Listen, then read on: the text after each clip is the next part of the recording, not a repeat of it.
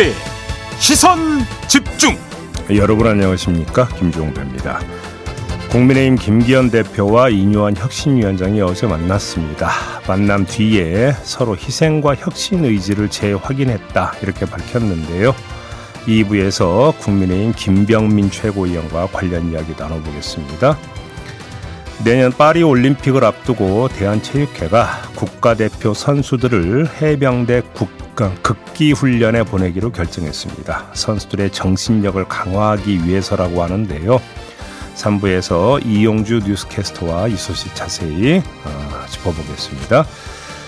12월 7일 목요일 김종배의 시선집중 광고 듣고 시작합니다.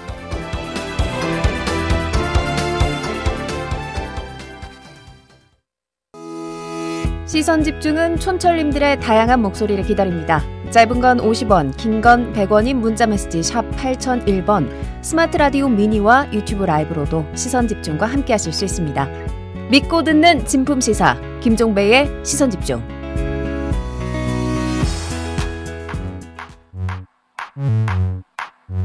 뉴욕에 뉴욕 타임즈가 있다면 시선 집중에는 JB타임즈가 있다 촌철살인 뉴스 총정리 JB타임즈 더마카와 함께 시선 집중의 문을 열겠습니다. 어서 오세요. 네, 안녕하세요. 더마카입니다. 어제 미처 소개해드리지 못한 사연으로 시작을 해보겠습니다. OLY님의 사연인데요. 시선 집중 들으면서 기자 준비하다가 이번 주부터 출근하고 있습니다. 오. 항상 같은 자리를 지켜주는 멋진 분을 두고 있다는 건 큰 위로가 되고 도움이 돼요. 항상 응원합니다. 라고 해주셨는데 이거는 JB를 얘기하는 것 같아요. 출근하신다는 게 기자가 됐다라는 뜻이죠? 당연히 그런 거 아닐까요? 어, 예. 축하드립니다. 축하드립니다. 네, 네. 네, 지금 어디 돌고 있을지 대충 네, 그림이 그려지네요. 네, 고생 좀 하시겠네요. 네, 꿋꿋하게 네. 잘 이겨내시길 바라고요. 네. 송호관님, JB타임즈 시선 집중 청취하고자 기다리고 있습니다. 매일 아침 속풀이 해주셔서 감사합니다라고 해주셨는데 속을 뒤집어 놓는 게 아니라 그러니까요. 음. 가끔 뒷목 잡기 하는 JB타임즈다라는 얘기를 많이 들었었는데 속풀이라고 해주시니 네. 감사하고요. 네. 이용욱님, 화물 기사입니다. 매일 유튜브로 제 방만 보다가 오늘은 라이브로 처음 듣습니다. 네. 어, 운전하시는 거 아니죠? 지금 여수에서 생선 싣고 군산으로 가고 있습니다. 오, 라고 해주셨는데 음. 잠깐 차를 멈추시고 이건 보내주셨던 것 같아요. 음, 그러셔야죠. 네. 그리고 NJK님 우즈베키스탄에서 매일 듣다가 잠시 한국 방문해서 실시간으로 들으니 괜히 설레네요. 어, 저는 우즈베키스탄 가고 싶은데, 어, 말 타고 한번 초원을 막 달려봤으면. 가시면 되죠. 네, 어느 세월에. 네, 근데 NJK님 한국엔 얼마 만에 오셨을까요? 오랜만에 오셨을 것 같고, 게다가 우즈베키스탄에서 매일 들어주셨다고 하니 너무 음, 감사한데요? 음, 뭐 국제 방송 된 게 오래됐잖아요, 저희 방송. 아, 그런가요? 그럼요. 제비 너무 어깨 올라갔습니다. 내리시고요. 네. 겸손함을 가져야 됩니다. 어, 예, 예, 예. 어이구, 예. 자, 그리고 네. 오늘은 제비 타임즈가 자랑하는 두 정신이 있습니다. 하나는 삐딱선 정신, 하나는 나무꾼 정신인데요. 네. 요두 정신에 입각해서 AS타임으로 좀 시작을 해보겠습니다. 예. 지난 7월 지역 유지에 대한 접대 강요 등 파출소장의 갑질을 폭로했던 박이나 경이 아마 다들 기억하실 텐데요. 네. 서울 성동경찰서가 징계의 결과 박이나 경위에 대해서 3개월 감봉 처분을 내렸습니다. 지난달 초 전 성동경찰서 금호 파출소장에 대해서는 견책 처분을 내렸었는데요. 네. 박이나 경위한테는 3개월 감봉을 내렸어요. 이거 어떻게 봐야 됩니까? 결국 이런 결과가 나와 버렸네요. 한 말씀만 드리면 손가락 밑에 낀 때가 꼈다고 지금 징계 때린 거고 다를 바가 아무것도 없는 겁니다. 지금 달을 보라고 손가락으로 가르쳤더니 손가락에 때 꼈다고 지금 징계를 더 세게 때린 거 아니겠습니까? 이런 경우가 어디에 있습니까 도대체가? 여기 있네요. 그러니까요. 뭔가 거꾸로 가고 있는 세상입니다. 한마디로 이야기라면. 음. 근데 이걸 뭐 어떻게 돌릴 수도 없는 거죠? 그러니까요. 아, 정말 답답한데요. 음. 토토로님이 이분이야말로 공익 제보자 아닌가요? 라고 해주셨는데, 그럼에도 불구하고, 일명 가해자는 가벼운 징계, 정말 반나마나한 징계를 받았고, 피해자는 더 중한 징계를 받았다. 박이나 경위가 지난달 22일 날 시선 집중에 출연해서 마지막 말로 이런 얘기를 했거든요. 음. 한 개인의 갑질 문제로 이 문제를 보지 않았으면 좋겠다. 전반적으로 이 사회 문제가 이 문제가 사회 문제가 되고 있다는 거에 관심을 좀 가져줬으면 좋겠다라고 얘기를 했는데 이 징계 결과로 인해서 더 관심 가져야 할 사회 문제가 된 게 아닌가 싶습니다. 그러니까 그 지금 네가 문제 제기해? 그럼 넌 얼마나 깨끗한가 한번 털어볼까? 그래서 그러니까 먼지 나오니까 먼지에 대해서 징계 때린 거고 뭐가 다른 겁니까 도시체가? 그러니까요. 예? 그러니까요. 네. 아무튼 저희는 계속 집중하기 시선 집중하겠습니다. 뉴스 분석이 함께하는 제이비타임즈 오늘 주목할 첫 번째 뉴스 어떤 건가요? 윤석열 대통령이 어제 김홍일 국민권익위원장을 결국 방통위원장으로 지명을 했습니다. 그러자 바로 민주당이 치고 나왔죠. 방통위는 사정기관이 아닌데 웬 검사냐 이렇게 따져 부르면서 부적격 인사라고 맹비난을 했는데요. 이 점은 잠시 후 윤창현 언론노조 위원장과 인터뷰가 예정이 되어 있습니다. 여기서 다뤄보기로 하고 다른 뉴스 하나를 어, 마저 살핀 다음에 다른 각도에서 다른 점을 한번 짚어보겠습니다. 어떤 뉴스입니까? 이른바 김만배 허위 인터뷰 의혹을 수사하고 있는 검찰이 김용진 뉴스타파 대표의 집을 압수수색했습니다. 이에 뉴스타파가 입장문을 내놨는데요.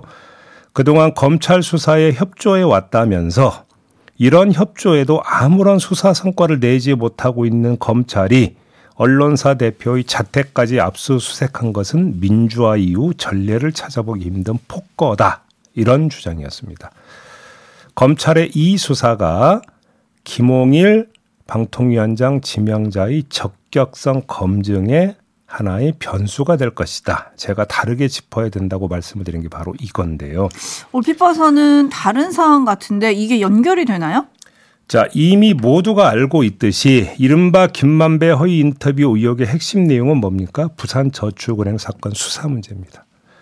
검찰은 윤석열 당시 중수 이과장이 조우영 씨에게 커피를 타준 적이 없고 봐주기 수사를 해준 바도 없다고 간주하고 있지 않습니까? 하지만 뉴스타파는 부산저축은행의 수사에 문제가 있었다는 의혹의 줄기는 여전히 살아있다라는 입장을 고수를 하고 있습니다. 헌데 이 과정에 당시 중수부장이었던 김홍일 위원장을 방통위원장으로 지명을 했던 거 아니겠습니까? 그런데 여기서 부산저축은행 문제가 또 달려 나오고 있기 때문입니다. 박찬대 민주당 의원이 어제 최고위원 회의에서 김홍일 지명자가 당시 대검 중수부장이었던 점을 환기시키며 이런 주장을 했습니다. 들어보시죠. 대검 중수부장이던 2011년에는 대장동에 뿌리가 된 저축은행 비리 수사를 지휘했는데 이때 윤석열 대통령이 대검 중수 2과장으로 수사 실무를 총괄했습니다. 대장동 일당인 남욱 변호사는 2021년 11월 19일 검찰 조사에서 김만배가 김홍일 중수부장에게 직접 청탁을 했다고 진술한 바 있습니다. 정치 검사에서 부정부패 연루 의혹까지 있습니다. 자, 박찬대 최고위원의 주장은 이른바 봐주기 수사의 주체로 윤석열 당시 중수 이과장을 넘어서 김홍일 중수부장을 겨냥을 한 것입니다. 이는 청문회 전후 과정에서 주된 쟁점이 될 게 자명합니다. 박찬대 최고위원 본인 스스로가 국회 과방위 위원입니다. 자, 바로 이 흐름 속에 뉴스타파에 대한 수사가 있습니다. 그러니까 뉴스타파는 어제 입장문에서 검찰이 아무런 수사 성과를 내지 못한 점을 비판을 했어요. 사실 초반의 기세에 비해서 수사 속도가 상당히 느린 건 분명해 보입니다.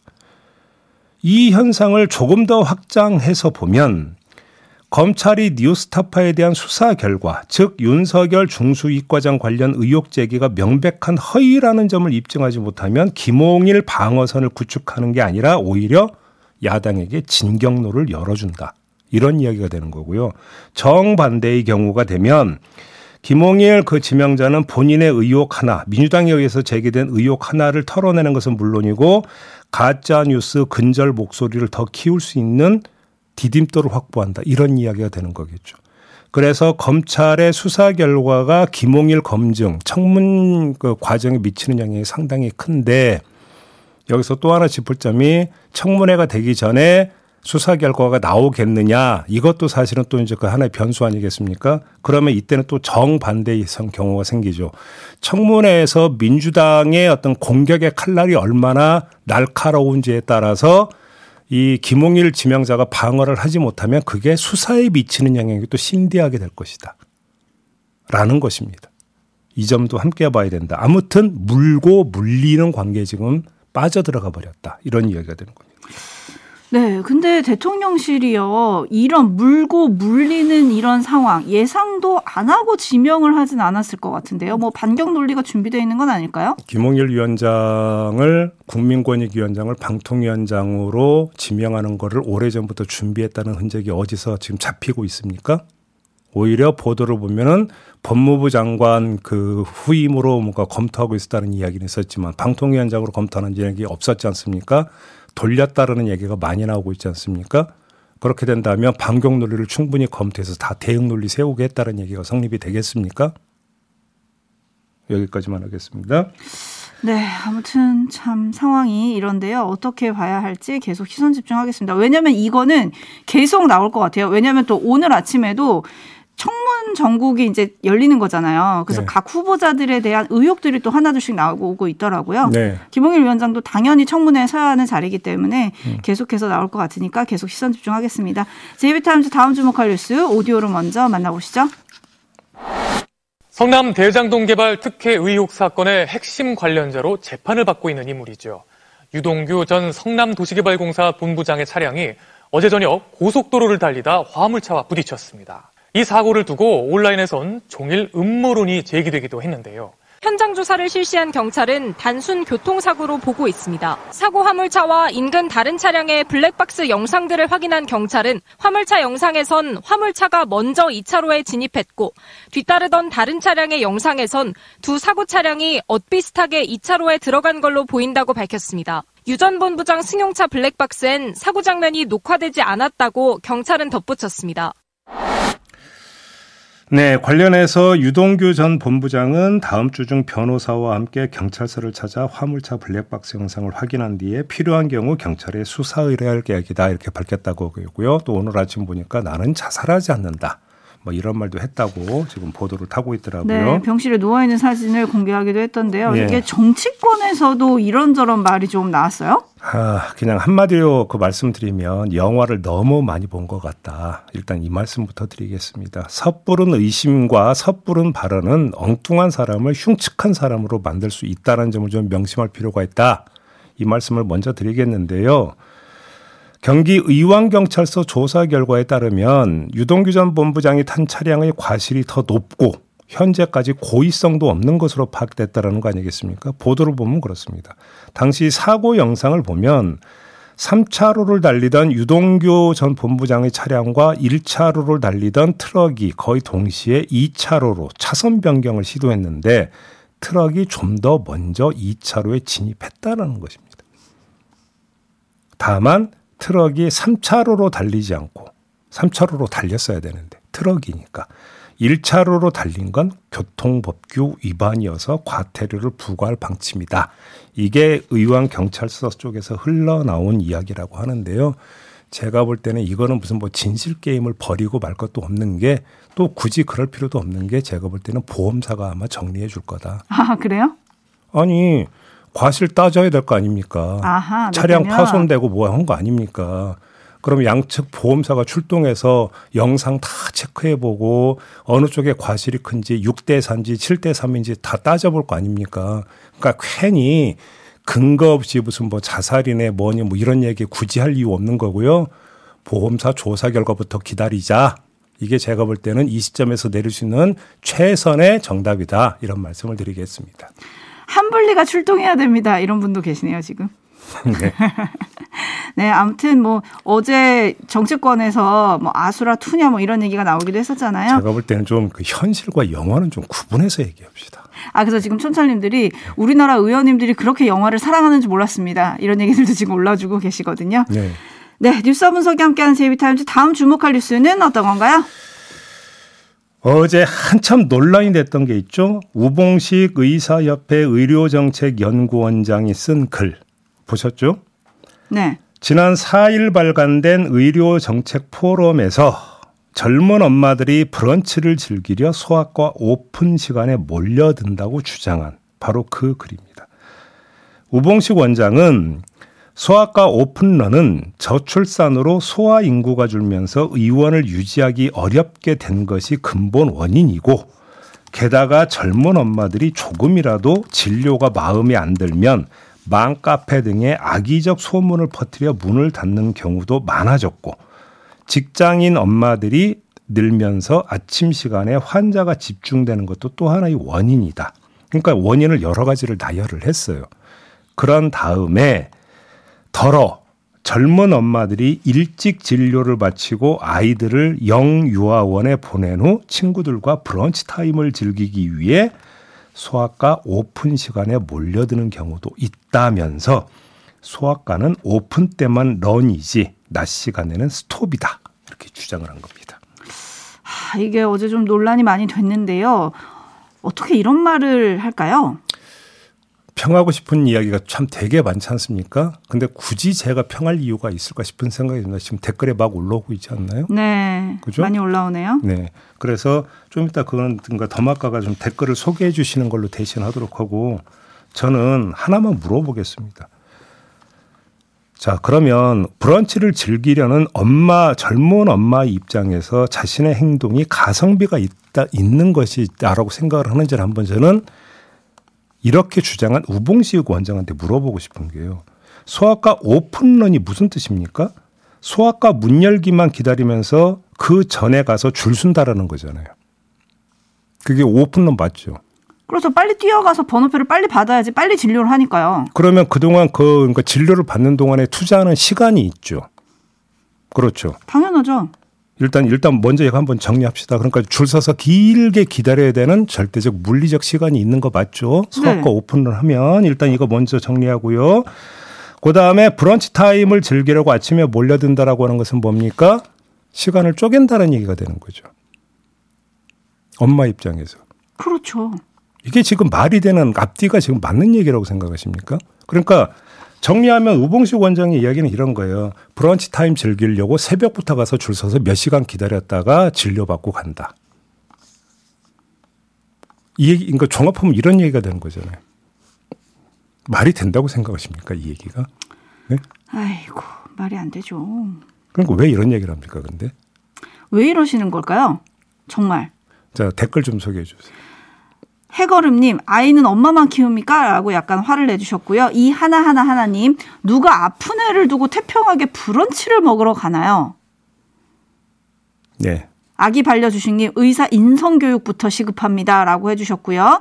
유령님, 오픈런 하지 않으면 그날 진료를 받을 수가 없습니다. 이런 현실을 정말 모르십니까? 라고 해주셨고요. 음. 사냥꾼 떠돌이님, 그럼 워킹맘이 일하기 전에 진료 보러, 진료 보고 출근을 해야죠. 어떻게 합니까? 음. 라고 해주셨고요. 네. 박종호님, 늦게 가면 마감이라 받아주지도 않습니다. 음. 라고 해주셨고요. 네. 어, 뭐, 이런 의견들이 되게 많습니다. 그리고 손뜨개님, 소아과가 무슨 빵집입니까? 라고 좀 꼬집어 주셨는데 음. 그리고 지금 엄마들 사이에서 또 앱을 써야 돼요. 이 많은 병원들이 이 오픈런 이런 거에 좀 대비하기 위해서 네. 예약하는 앱을 쓰거든요. 네. 근데 그 앱이 또 공짜도 아니에요. 음. 엄마들이 다 돈 내면서 이거 하는 거거든요. 네. 근데 어떻게 이런 말씀을 하실까요? 이분이 사실 시선 집중과 인터뷰도 한번 하셨던 분입니다. 알아요. 네. 음.